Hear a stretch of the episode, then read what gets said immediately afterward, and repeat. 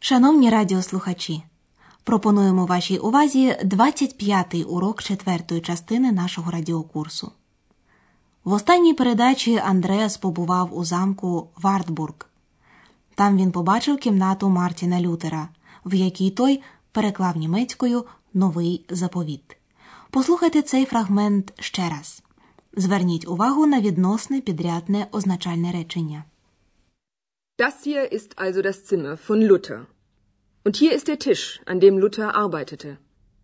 Sie wissen ja, hier übersetzte er das Neue Testament.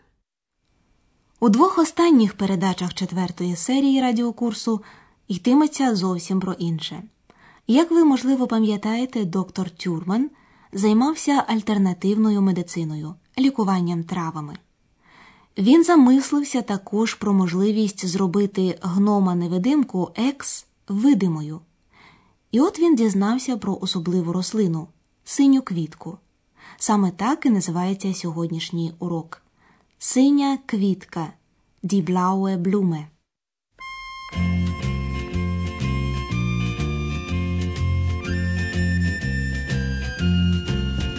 Es blühet im Wald die Fliene, die blaue Blume fein. Die Blume zu gewinnen, sie wir in die Welt hinein. Es rauschen die Bäume, es murmelt der Fluss, und wer die blaue Blume finden will, der muss ein Wandervogel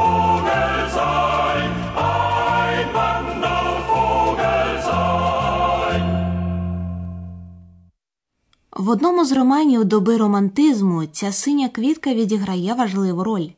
Вона є символом пошуку самого себе.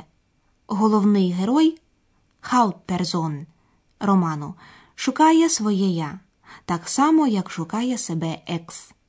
Андреас запрошує вас разом з ним, екс і доктором Тюрманом, вирушити на пошуки синьої квітки. Liebe Hörerinnen und Hörer, haben Sie Lust, mit uns heute eine blaue Blume zu suchen? Gemeint ist eine bestimmte blaue Blume, also die blaue Blume. Vielleicht haben Sie schon von ihr gehört.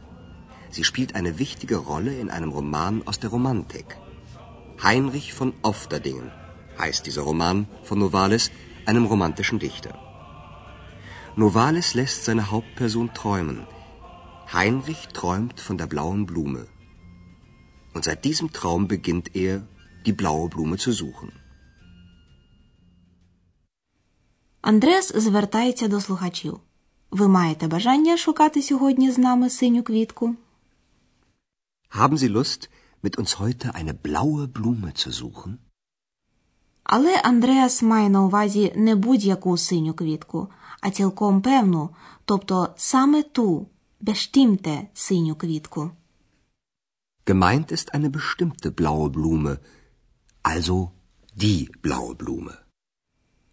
Ця синя квітка відіграє важливу роль в одному романі роман доби романтизму Romantik. Sie spielt eine wichtige Rolle in einem Roman aus der Romantik. Роман називається Генріх фон Офтердінген і написав його Новаліс, видатний представник німецького романтизму. Heinrich von Ofterdingen heißt dieser Roman von Novalis, einem romantischen Dichter. Роман починається сном, який бачить Генріх, так звуть головного героя роману. Novalis lässt seine Hauptperson träumen. Генріхові сниться синя квітка. Він втрачає спокій, хоче обов'язково її знайти. Андреас каже. І після цього сновидіння, траум, він починає шукати синю квітку. Heinrich träumt von der blauen Blume, und seit diesem Traum beginnt er, die blaue Blume zu suchen.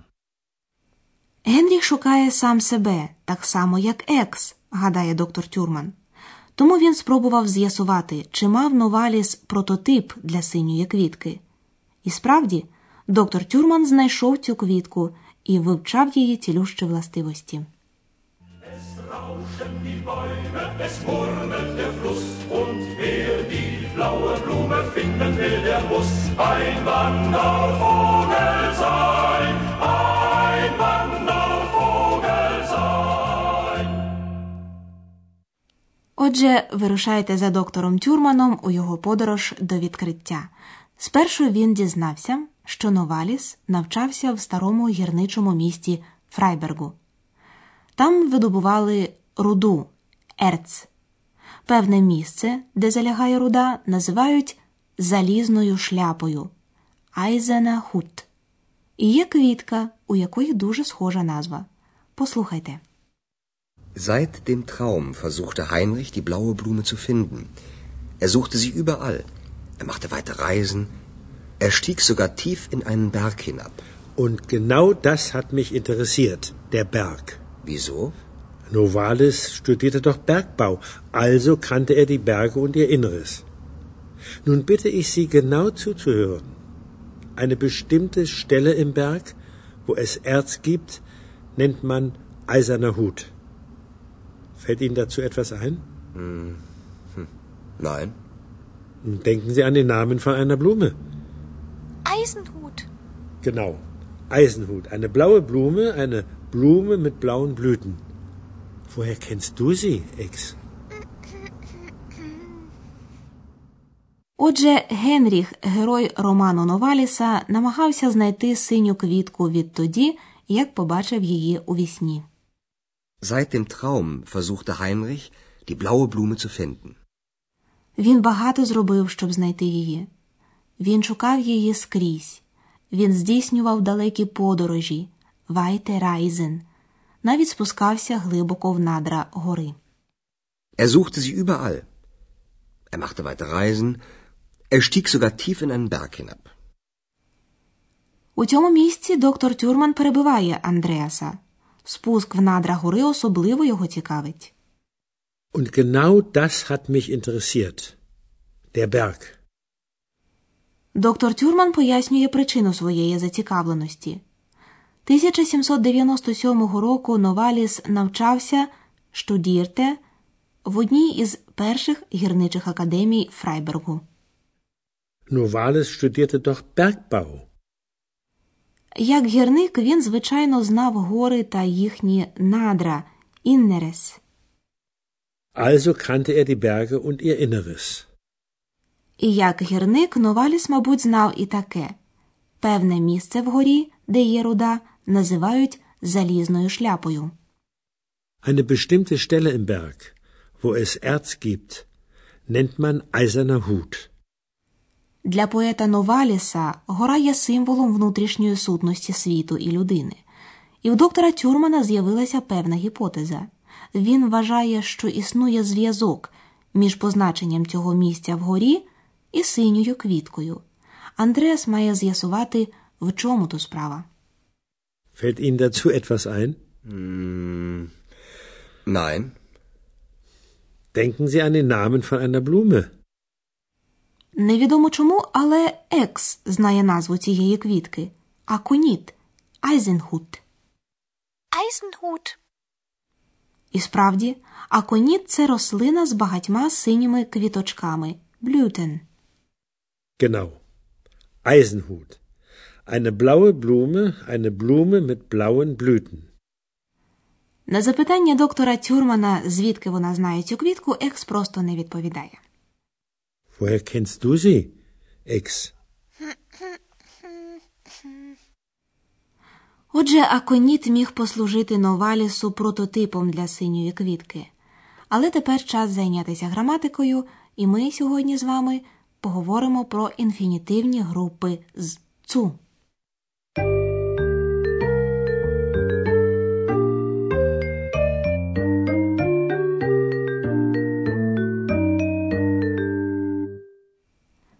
Інфінітивні групи з цу відносяться до дієслів. Вони вживаються з дієсловами, які обов'язково потребують додатка, щоб утворити завершене речення. Послухайте приклад з дієсловом намагатися щось зробити. Versuchen. Heinrich versuchte, die blaue Blume zu finden. На відміну від відповідних українських структур, дієслово стоїть наприкінці інфінітивної групи.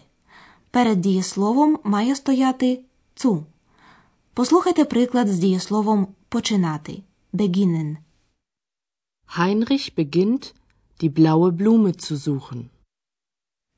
Особа, що виконує обидві дії, має бути ідентичною. Послухайте останній приклад ще раз. Дійова особа тут одна й та сама. Це Генріх. Гайнріх. Heinrich sucht die blaue Blume. Heinrich beginnt, die blaue Blume zu suchen.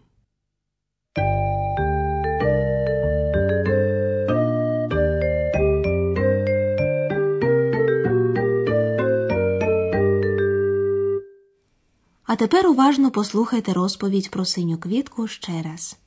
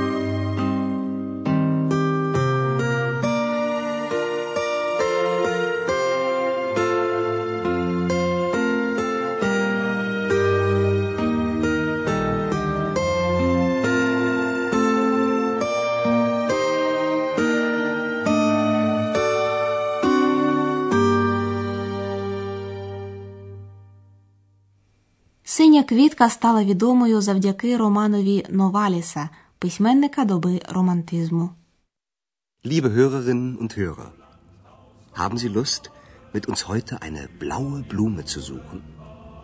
Gemeint ist eine bestimmte blaue Blume, also die blaue Blume. Vielleicht haben Sie schon von ihr gehört. Sie spielt eine wichtige Rolle in einem Roman aus der Romantik. Heinrich von Ofterdingen heißt dieser Roman von Novalis, einem romantischen Dichter. Novalis lässt seine Hauptperson träumen. Heinrich träumt von der blauen Blume. Und seit diesem Traum beginnt er, die blaue Blume zu suchen. Доктор Тюрман бачить зв'язок між сном Новаліса і синьою квіткою. Seit dem Traum versuchte Heinrich, die blaue Blume zu finden. Er suchte sie überall. er machte weite Reisen. Er stieg sogar tief in einen Berg hinab. Und genau das hat mich interessiert, der Berg. Wieso? Novalis studierte doch Bergbau, also kannte er die Berge und ihr Inneres. Nun bitte ich Sie genau zuzuhören.